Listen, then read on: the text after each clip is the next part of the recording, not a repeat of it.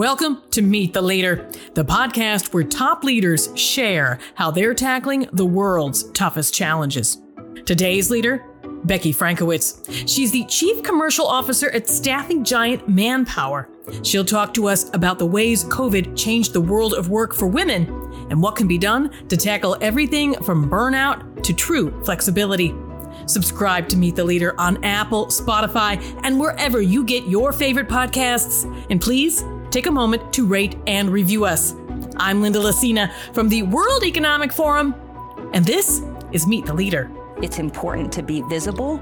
I don't know that visible has to always be in person. I think visible can be impactful as well. Work looks very different these days post COVID, especially for women.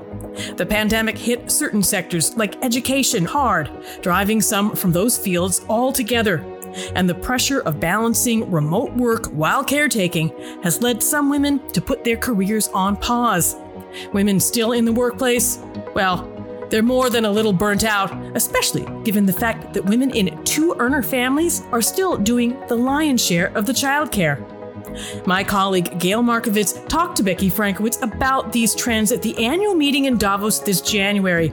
Becky is the chief commercial officer at staffing giant Manpower, and she talked about what these shifts mean and how leaders can ensure that they are adapting and meeting the needs that staffers have right now. She talked about why flexible work isn't always remote work, and why being visible shouldn't only mean in person, and why some women think a four day work week might bring more pressures than it relieves. She also shared the macro trends that will be shaping the workforce going forward, including some shocking statistics at how quickly the workforce will need to be reskilled. She'll talk about all of that. But first, she'll get us started with a primer on the world of work post COVID. Yeah, so the world of work has changed dramatically post crisis, during the crisis. Um, in fact, I'd say it's a different workplace and, and um, it's a different workforce than it was before the pandemic. Um, we've seen the rise of flexibility with a variety of definitions during the crisis. Um, now we're seeing the increased desire for people to come back into the office, creating some conflict between workers and employers. And we've seen a continued t- very tight labor market around the world. I mean, our, our own gender gap report that we published in July of 2022 found that progress had very much stalled. Um, and I know that you've brought out a couple of pieces of research very recently uh, highlighting that 1.7 million women have dropped out of the, the workforce. Is the news all bad, or are there areas for hope? Yeah, so I think I, I agree that the research on the um, gender gap report, we lost a generation, basically. Uh, we're set back a generation. And that's really driven by women opting out of the workforce during the crisis, um, in part, and also by women being disproportionately impacted by the industries that were most um, hit by the crisis. And so the, the first stage was industries that women were overrepresented in shut down hospitality leisure retail childcare et cetera education. Um, so it wasn't the opt-out at first it was the impact. Then the second piece was the opt-out. I'm not coming back. I'm, I'm staying. And when you dig in so our research dug into why why is that? What do they want from this future of work this post-pandemic um, part of the workplace so what do they want? yes. So first, I'd say we we spoke to women across Europe and the and the U.S. and you know, to summarize what we heard is women believe employers need to do more. They're feeling burned out, um, underappreciated, and in many cases undervalued. And, and these are their words. Um, we, we've also asked, so what do you want when you come back for the future of a post-pandemic workforce or workplace? And they've told us first, they want autonomy on their terms. So they want work that works for them. They want flexibility, which doesn't always equal remote working. They want equality in wages. So very reasonable. I want equal equal pay for equal work. Um, and then finally, and this this is interesting, they want more empathy from their managers. Now that managers have seen their whole self during the crisis, they want a manager that understands what they're going through, whether it's as a working mother, whether it's as a caregiver. Um, they want managers to understand their situation. And how do you think managers can grow empathy? Can. Yeah, so the the the EQ uh, is quite critical. Actually, I, I think part of it is you grow empathy. Part of it is you allow your empathy to show. And so I think there are two different things. So I'll start with the latter. Um, as we've gone through the crisis, one of the things that has grown engagement as you look across companies is the fact that we've now brought work home and we've brought home to work. So I've seen people's kids. I've had cats jump through screens. I mean, it's it's we've really seen people's full lives. Um, we've seen what's in their background and what's important to them. And as we go back into the workplace, we can't forget that we've seen that. You can't unsee what you've seen. And so part of allowing your empathy to show is not saying, oh, just because we're back in a building in some cases or seeing each other on, on more frequency than we did before, that we forget the fact that we've seen each other's full lives. I think it's it's showing that and keeping that heart, if you will, in the work in the workplace. And in terms of growing empathy, I think I think a lot of learning comes from asking questions. So I think arm yourself with the right questions as a manager to say, how was your weekend? How are the kids? The cat, you know, how's Cisco the cat that I, I saw on the screen, you know, three months ago? Um, so bring questions into the into the relationship, um, and that'll allow you to connect in a meaningful way. I mean, another big hot potato really is the question of working from home, hybrid work. It's, it seems very split and very divided. Some women are finding it very beneficial. Some it's very difficult, especially when they have very young children at home. What's your what's your stance on that? Is it do you think it's a good thing for women, and how, how can businesses navigate it?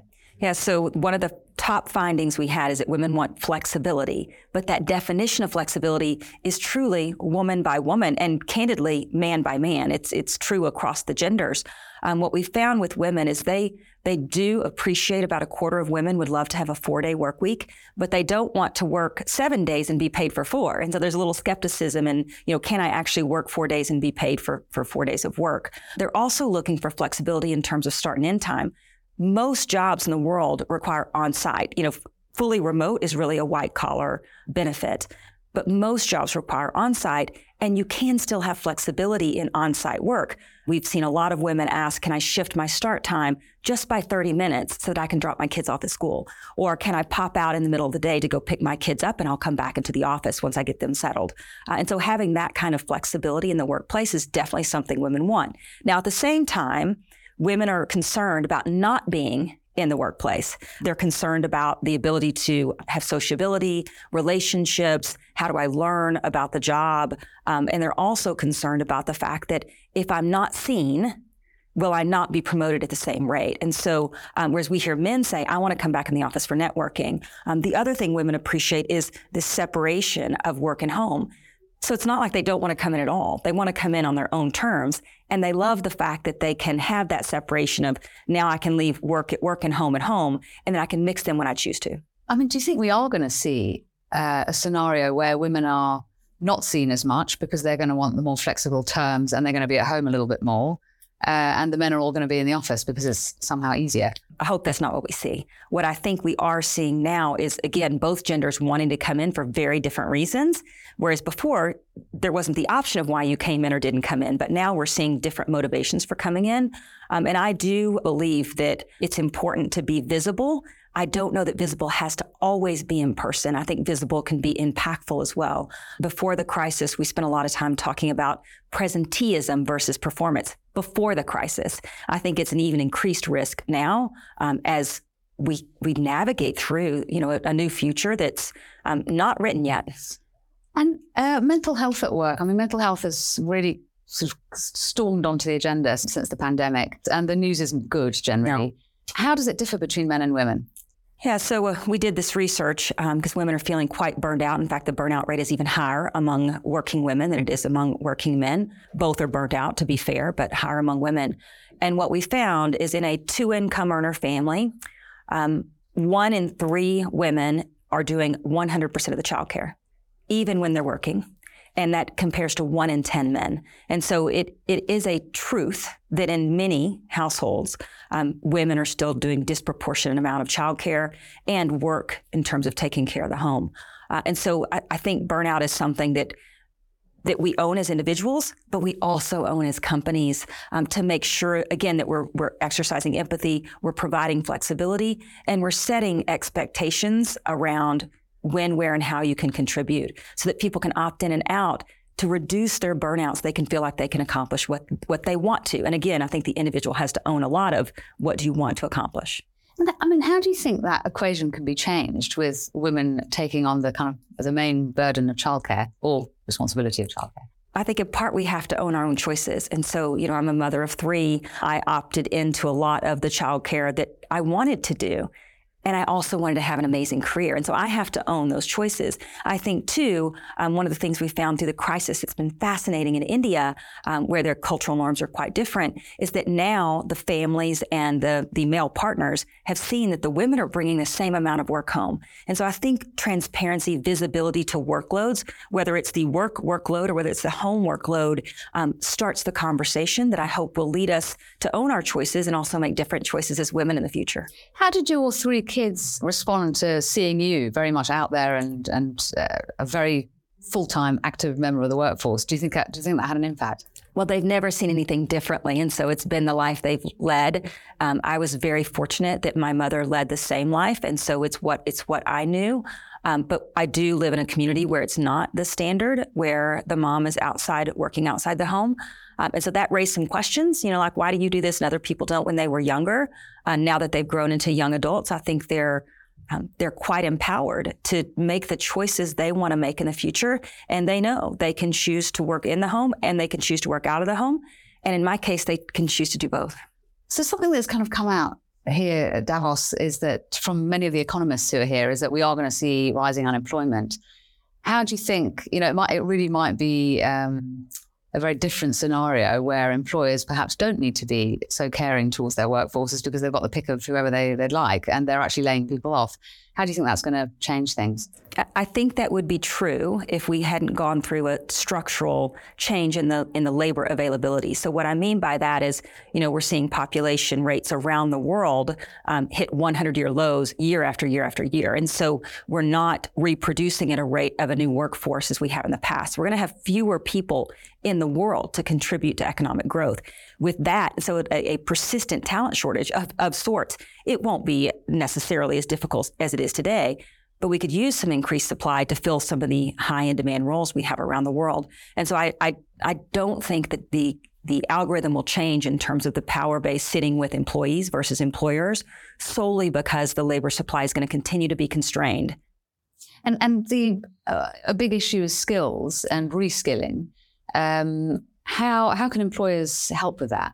Yeah, so first, some some startling data: fifty percent of the global population will need to be reskilled in the next two years, not ten years. In the next two years, um, skills are changing at the pace of technology, and we're going to be in a continuous cycle. So I, I think the word upskilling and reskilling, um, we need new language because the language needs to be how do we unlearn, learn, relearn, unlearn, learn, relearn in a, a succession over and over again, uh, a cycle because that's going to be the future of, of how fast things change. Uh, and so, I, in, in terms of reskilling, um, it is a necessity, it is a capability. Um, I think it's rooted in curiosity. And so, I think one of the real um, huge benefits we should have as employees and what employers should be looking for is this sense of curiosity, because that's what's going to be required to continuously learn as we go in the future.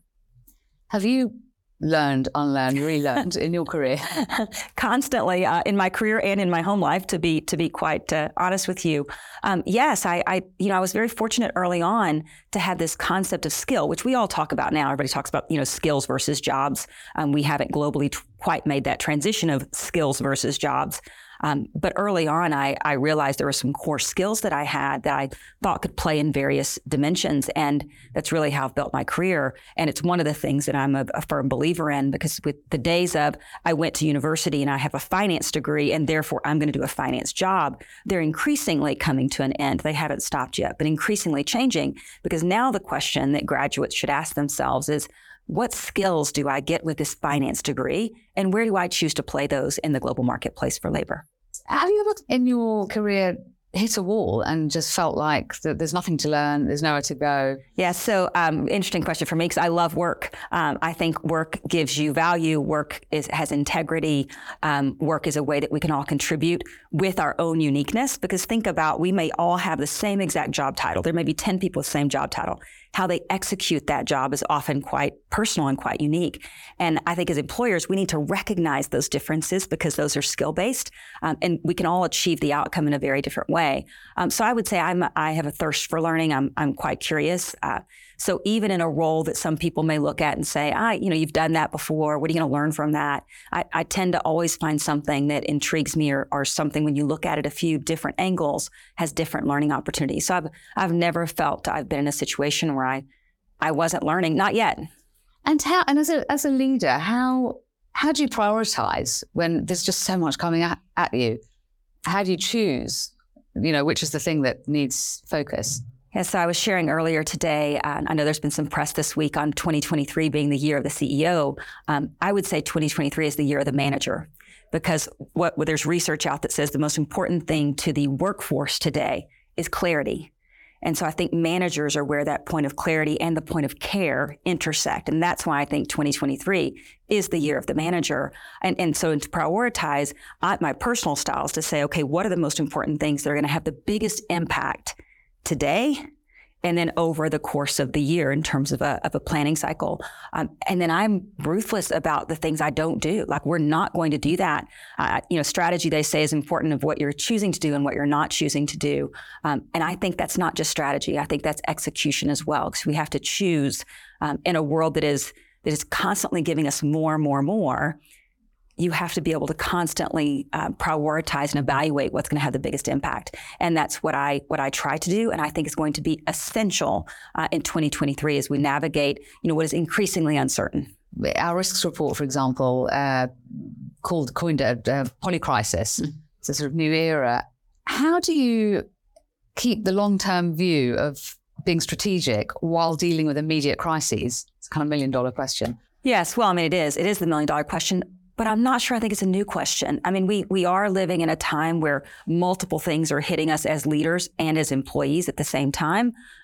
Yeah, I think if we spoke to the generation behind us, the generation before them, in their own context, they would have a similar experience. Maybe not with the same speed that we're facing it, but I think we as human beings um, are are wired to be able to um, analyze a situation and you know f- flee or fight. Um, and I think that's that comes into the business world too. And so I think the the what we're facing today requires more um, clarity.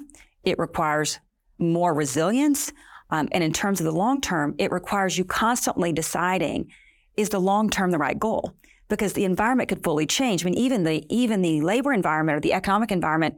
In November, I was in Europe, and it was quite concerning as we looked into 2023. And as I've spent a few weeks in Europe this year already, it's, I mean, it's still not like the rosiest outlook, but in a short period of eight weeks, it's better than it was. And so I think we constantly have to evaluate, you know, is this the destination? Yes or no. Whereas before we would just set it and say we're hitting that destination no matter what. So you have to constantly decide is the five year vision the right vision? And then am I taking the right steps? And the right step yesterday may not be the right step necessarily today. And so I think we, that the agility required of leaders today, um, I do think that that's quite different. And, and the speed with which we have to evaluate optionality um, is something we've never seen. Uh, what do you think leaders should prioritize as they emerge from Davos and head into the rest of this year? That's, I mean, at the top of the agenda is you prioritize people. I mean, it is, it, it is and will continue to be people that drive the economic agenda. Um, there was a period not long ago um, when I was personally told that, you know, all the truck drivers in the world are going to lose their job because robots are going to be driving trucks. And what I'd say we've learned now is that humans actually augment technology not be replaced by technology. And given the, the systemic talent shortage I believe we've now walked into, um, we're going to need technology to help us be more efficient, which of course then means we have to be upskilling ourselves to leverage the technology. And so I think um, if I was, you know, when I leave Davos, one thing that remains is people are at the top of the agenda. Skills are at the top of the agenda versus thinking about jobs. We have to think about skills. Um, and I think really evaluating optionality for growth um, in a very fast changing environment. Are there any sort of jobs, new jobs that are just back to the jobs topic that are emerging um, that you think are going to become, you know, the sort of top things? Like, and you've got three daughters. Yes. Would you hope that they would go into? Well, first, I'll say that the data shows 67% of the jobs that they will face when they graduate college will be don't, don't exist today. Like literally, that's how fast jobs are changing. Um, so again, I would coach them around skills, data analytics skills, the ability to synthesize multiple pieces of inputs to make decision making. Um, you know, anything around security is going to be very uh, important as we go forward in a, a more technical environment. Um, and I would say to emphasize soft skills. Um, soft skills are the are are so in demand. Uh, in fact, we did a whole survey, and the top soft skill that's in demand and yet most difficult to find is communications. And so then we looked at, well, surely that's not true in IT. You know, one of the hottest sectors in the world. Yes, true in IT. The top job or the top soft skill required that's most difficult to find is communication. And so I think the universal um, need for people who can express an idea, debate a concept for optionality back to that that piece um, is is going to be a very important skill. And I'm I'm very pleased that um, all three of my girls have done some studies around communications. Uh, I think it's essential as we go in the future.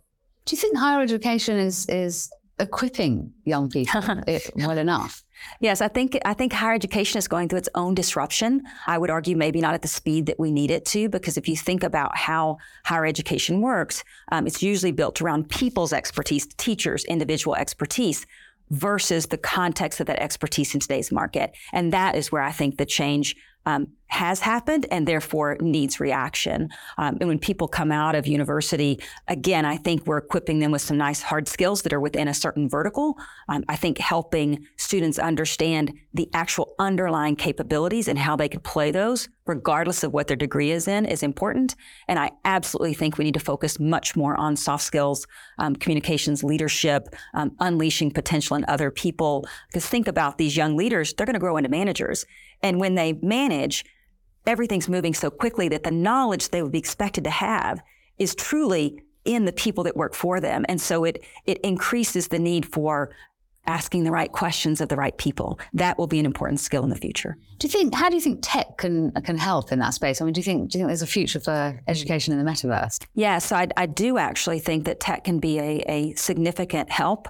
Um, someone was talking this week about a personal tutor. So think about the capability for your children or yourself to have a personal tutor teaching you the Pythagorean theorem with a concept example in in real time.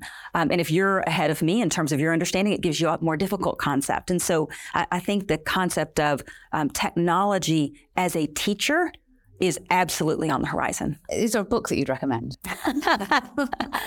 uh, well, today uh, I'm, I'm I've gotten back into fiction as we've gone through the through the crisis. So I'm reading a book called Nightingale, which is uh, which is quite lovely. Um, but I, I think it's important to always have probably a business book and a a book for enjoyment, which could be a business book for you. I like to have two going at the same time, um, but, and to make sure that you keep yourself well rounded. And and what's a habit that you can't work without? So I learned this about myself. Uh, I I'm a jogger. I'd never describe myself as a runner. I'm kind of a slow jogger. Uh, I've done a couple of marathons, so I think I have to claim now that I'm I'm a bit of a long distance jogger. Um, but as I came and spent the summer for work in Europe, um, I had gotten off my schedule, and what I realized is I, I I didn't I wasn't showing up as my best self. And with limited time, prioritizing people, if you're not showing up as your best self, you're letting yourself and and your people down. And so I had to implement like a protecting time in the morning, you know, because it would start with breakfast and go through very late European dinners. Um, and so I had to start protecting that time in the morning to make sure I kept true to what helps me start my day off in the best way. That was Becky Frankiewicz and Gayle Markovitz. Thanks to Becky, and thanks so much to you for listening. A transcript of this episode and my colleagues' episodes, Radio Davos and the Book Club podcast, is available at WEF ch slash podcasts. If you liked this episode, check out episode 47 from last July, Bridging the Gender Gap at Work What's Needed. In it, I talked to a powerhouse collection of women leaders like Occidental Petroleum's Vicki Hollub, BlackRock's Pam Chan, and ADP's Nela Richardson. They and more share how to make opportunity for others and how to be more visible in your own career. This episode of Meet the Leader was presented and produced by me, with Juan Toran as studio engineer and Jerry Johansson as editor, and Gareth Nolan driving studio production. That's it for now. I'm Linda Lacina with the World Economic Forum. Have a great day.